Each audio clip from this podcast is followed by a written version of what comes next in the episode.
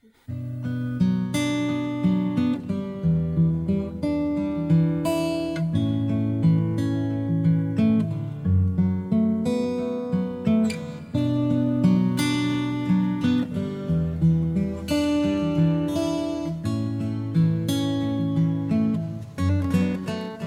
and welcome. You've tuned into the School of Ministry podcast. Paul is your Bible teacher today. He has years of experience as a pastor, seminary instructor, and more. Later, you will be given information how to reach us. If you have questions you would like addressed, let us know. Maybe you have a need in your life and want to know how the Bible gives answers that apply to us today. Feel free to contact us. Now, enjoy the lesson. If you have your Bibles, open then please to Proverbs chapter 1. And I'll say it again. I think I've been saying it because I want to repeat it over and over that this church has the position, and all of our Lord's churches have the need to reach people and teach people. That's the Great Commission. That's what we're here for to reach people and to teach people. And they are at our doorsteps. And you can tell them, especially if you like a message of this day or that day, tell a loved one, hey, tune in. Go back and watch this or see this. You might really be enjoying that or you might get something out of it. However, you can use giving out a church pin. Say, oh, come, we're meeting again. Come and join our church. Whatever it might take, use those opportunities to reach people and teach them the truth. In Proverbs chapter 1, we saw verse 7. Last week we spent some time here. The fear of the Lord is the beginning of knowledge, but fools despise wisdom and instruction. Chapter 9 and verse 10. That's really my text today. Chapter 9 and verse 10. The fear of the Lord is the beginning of wisdom, and the knowledge of the Holy One is true understanding. So we've talked a lot about the fear of the Lord. I talked about Herod, how Herod was afraid of everyone. We talked about Elijah, how he was afraid even though God had given great victory. And then we've looked at the fear that just collapses our life. And then fear is the beginning of knowledge and the reverence of God that we need. And how fear of the Lord leads us to such great potential and great promises. Well, I want to close out with this. The fear of the Lord is the beginning of wisdom. So we're going to talk about wisdom. And in the beginning, that's to say, the most essential, the controlling principle in wisdom is knowledge of the Holy One, knowing God. Coming to know God, a relationship with God, which is offered to us through the Lord Jesus Christ. And then, having known God, we are to fear God. And that means to have a reverence for God, to hold God in awe, in respect. And then that moves us to worship. And so last week we talked about God is feared, and so therefore sin is also feared. And if you don't fear sin, it's because we don't have a right fear of God. When you look at a holy person, I'll show you a person that hates sin and fears God. But show me a person who tolerates sin, and I'll show you a person who doesn't have right respect for God. They go hand in hand. That's the controlling influence in your life. How you view God is the most important principle of your mind. It's the most controlling reality is how that you view God. That's what moves you. That's what motivates you. How do you see God? And if you have complete honor and respect toward God, then you're not going to be easily led into sin because you know that it dishonors Him.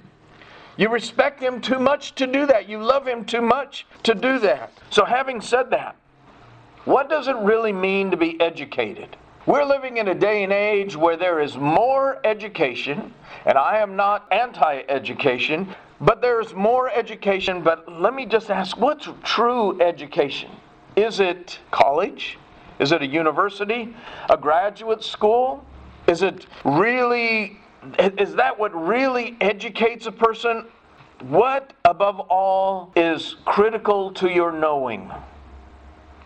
What's the most important thing to know? What's the most needful? And I think that the answer is, and because the Bible clearly says it, in all of your learning, get wisdom. In everything that you know, get wisdom, spiritual wisdom. And that's why in chapter 2, and that's why I was going over to chapter 2 so quickly. In chapter 2 of Proverbs, verses 1 through 4, he says, My son, if you receive my words and treasure my commands within you, so that you incline your ear to wisdom and apply your heart to understanding. Yes, if you cry out for discernment and lift up your voice for understanding, if you seek her as silver and search for her as for hidden treasures, then you will understand the fear of the Lord and the knowledge of God. Stop right there because it goes on, and we're going to look a little more about that. But if we see that the pursuit of wisdom, if we're pursuing it as after silver, you know, we just went through the book of Job in our Bible survey, and I didn't bring out an interesting thing which I learned that in Job's day, and Job talks about this,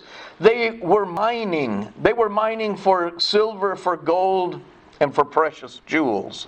It's interesting because they weren't just digging the earth, but they had explosives. Maybe not dynamite like we know it, but they had a type of dynamite that they were digging into the earth and dynamiting in order to get out the precious minerals and jewels from the earth. They were going down into the very heart of the earth, below the surface, Job says. Job calls it even where the eagle's eye has never gone, going way down into the belly of the earth, he describes, down below the deep waters down into the waters, the waters on the surface and the waters of the earth, to mine out the diamonds and the gold and the silver. I thought that was so interesting to think that this, the oldest book of the Bible, describes how they were going in and mining thousands of years ago. That's what Job says that they do looking for earthly treasure. But nobody can find wisdom. And here it says that if you're going to find anything, find wisdom. If you're searching for anything, search after wisdom. Make your ear attentive. If you don't want to listen to anything else, listen for wisdom. Turn your heart toward wisdom. Ask God, plead for discernment. Lift up your voice and ask for understanding.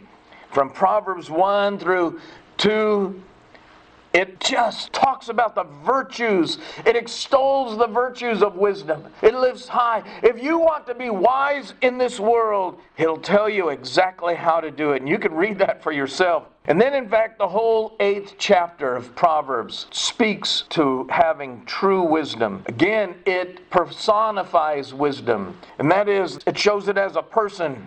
And it has the very same emphasis as here is a person that's calling out.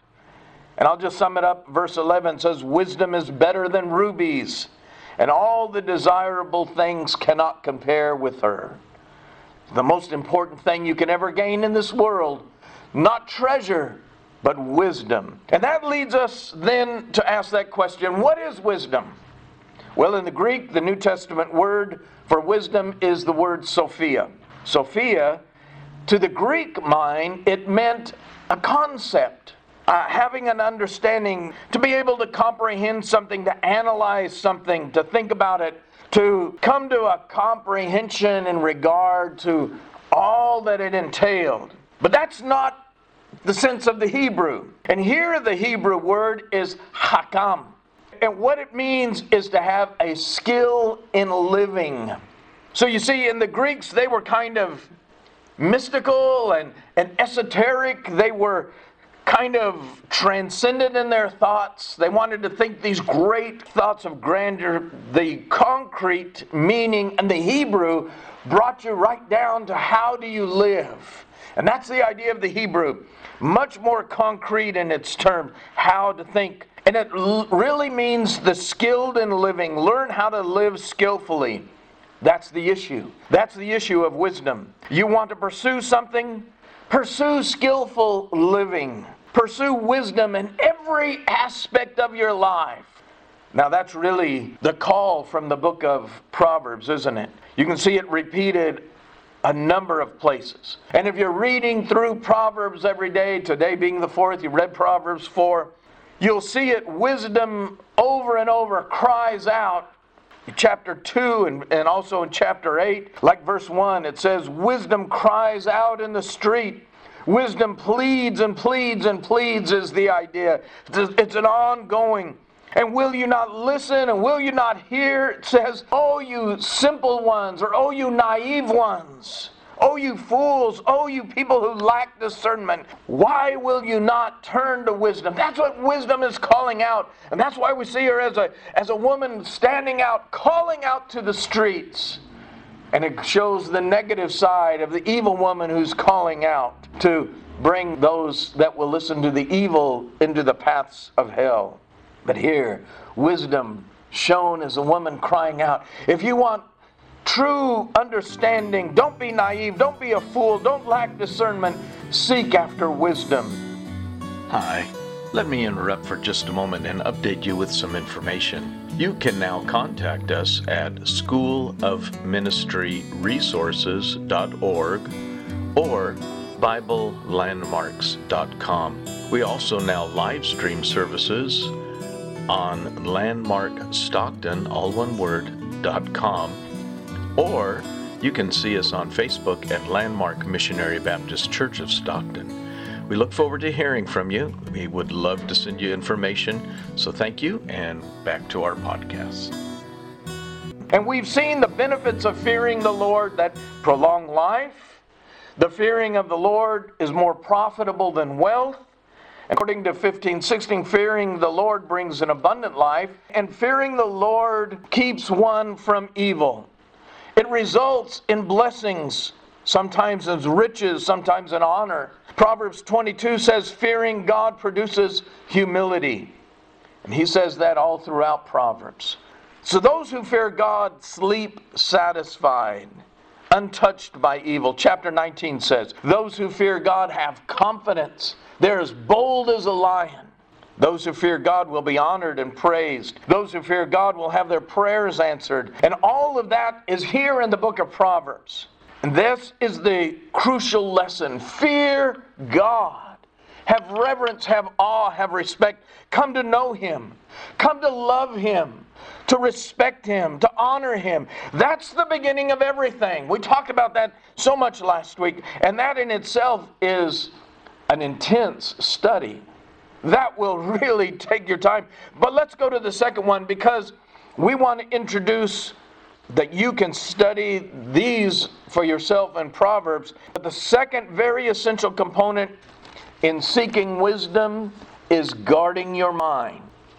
The positive side of wisdom is that you're seeking to honor God. The negative side is that you prevent the polluting stuff from coming in. Can I put it that way? You are resisting the pollution of your mind by ungodliness. In the book of Proverbs, the writer of Proverbs talks about you simple ones, simpletons, you naive ones. In the Hebrew language, it says, O simple ones in chapter 1, and it repeats that. Oh, you naive ones, oh, you simple ones. The word simple in Hebrew really means an open door. We've seen the language is very concrete. Have you ever just left your door open? Now, we kind of live out up in the foothills. And the kids woke up this morning, and about as far as the pew is, not very far, but 10 feet, something like there were deer walking. Now, I think that if the door had been open, they would have come right in. Now, sometimes we leave the door open and we find little lizards in the house, and sometimes we find big lizards in the house, or we find all kinds of things. And one day, Sylvia and I were cleaning the garage, the garage door was open, and she's standing there, and right behind her, a little mouse ran by. I didn't want to say anything. Now she knows. And so, what did I do? I just set a trap out, and the mouse ended up taking off. I'm sure, because I haven't seen any traces of it, and I didn't catch it. But you see what happens when you leave the doors open? You don't know what's going to run in. You don't know what's going to make its way into the house. And that's why the idea is don't be simple, close the door. okay? The book of Proverbs tells us if you're going to have an open door, and, and it's a great way to look at your mind. That's the way the Hebrews viewed the mind. And they said that a simpleton, a naive person, a fool, is one who has their mind's door wide open all of the time. Everything came in, everything goes out.